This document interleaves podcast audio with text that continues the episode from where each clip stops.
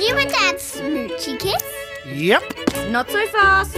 Why do you want us to smoochy kiss? This is Bluey's Brisbane. It's very romance. Hi, it's Lou Bromley here for Bluey's Brisbane, wishing you all a wonderful and romantic Valentine's Day. If you have a significant other in your life, your chili or your bandit, I hope you find some time for romance. Maybe you're off for a dinner at a fancy restaurant. Maybe a smoochy kiss is on the cards. Well, this Valentine's Day is something a bit special because we're going to go full romance with the Bluey Bridgerton crossover that you never knew you needed. Julia Quinn is the author of the Bridgerton series. She has reached number one on the New York Times bestseller list 19 times with her Regency romance stories.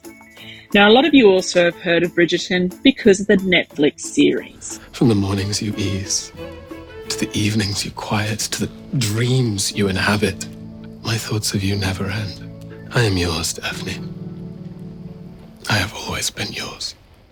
Well, Julia was out here in Australia and she started in Brisbane on Saturday for recent events held over the weekend by the Australian Romance Readers Association and Brisbane City Council libraries.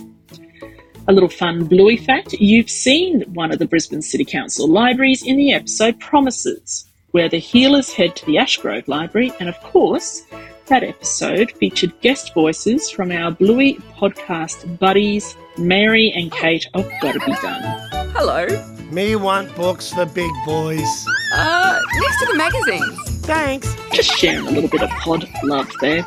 But back to Julia Quinn. When she first landed here in Brisbane, she found a way to beat her jet lag. She set out on foot to find the real life Heeler house that appeared in Paddington last year as part of the Airbnb promotion.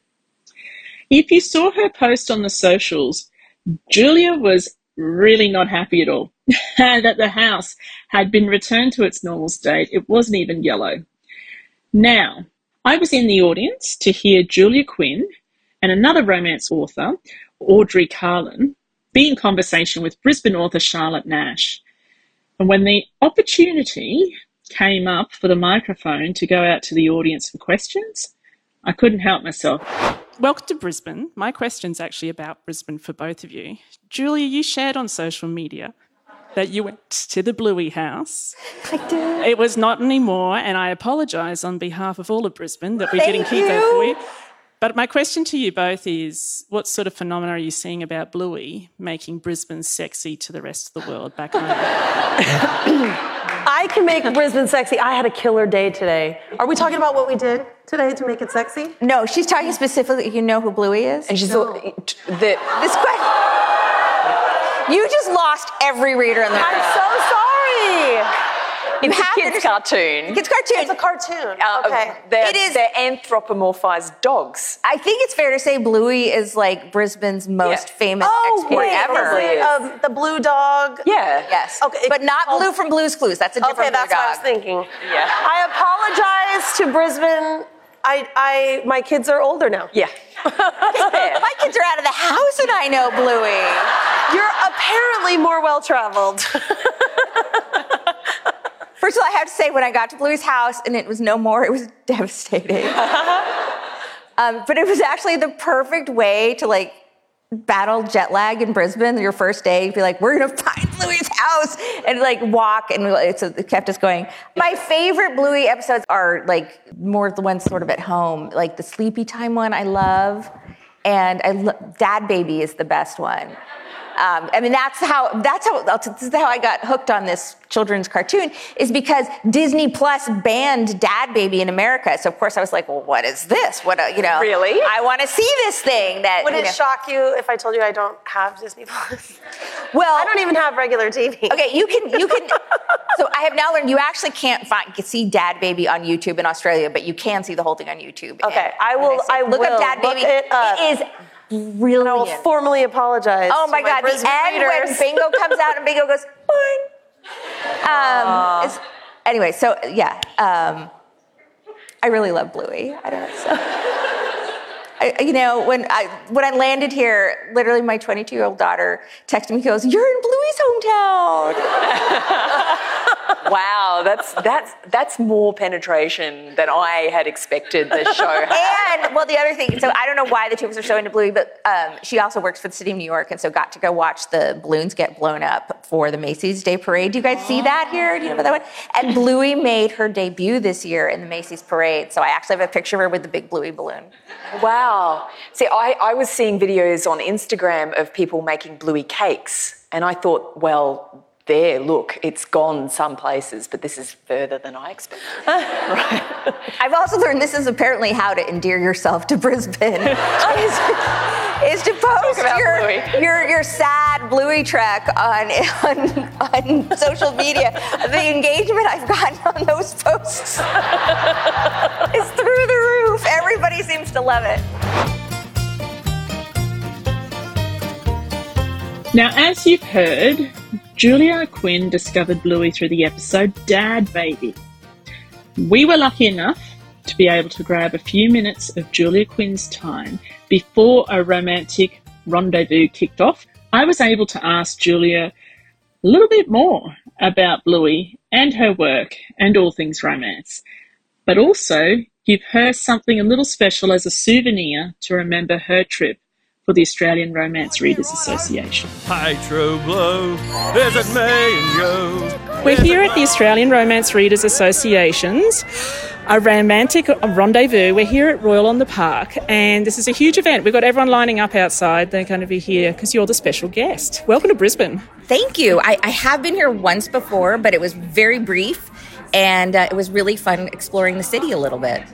Now, I literally have five minutes with Julia Quinn because I'm not kidding. They are lining up outside the door. Julia, to get over jet lag, you found yourself on a certain street looking at a certain house, feeling pretty disappointed. Tell us about what you decided to go and do. You had a bucket list item.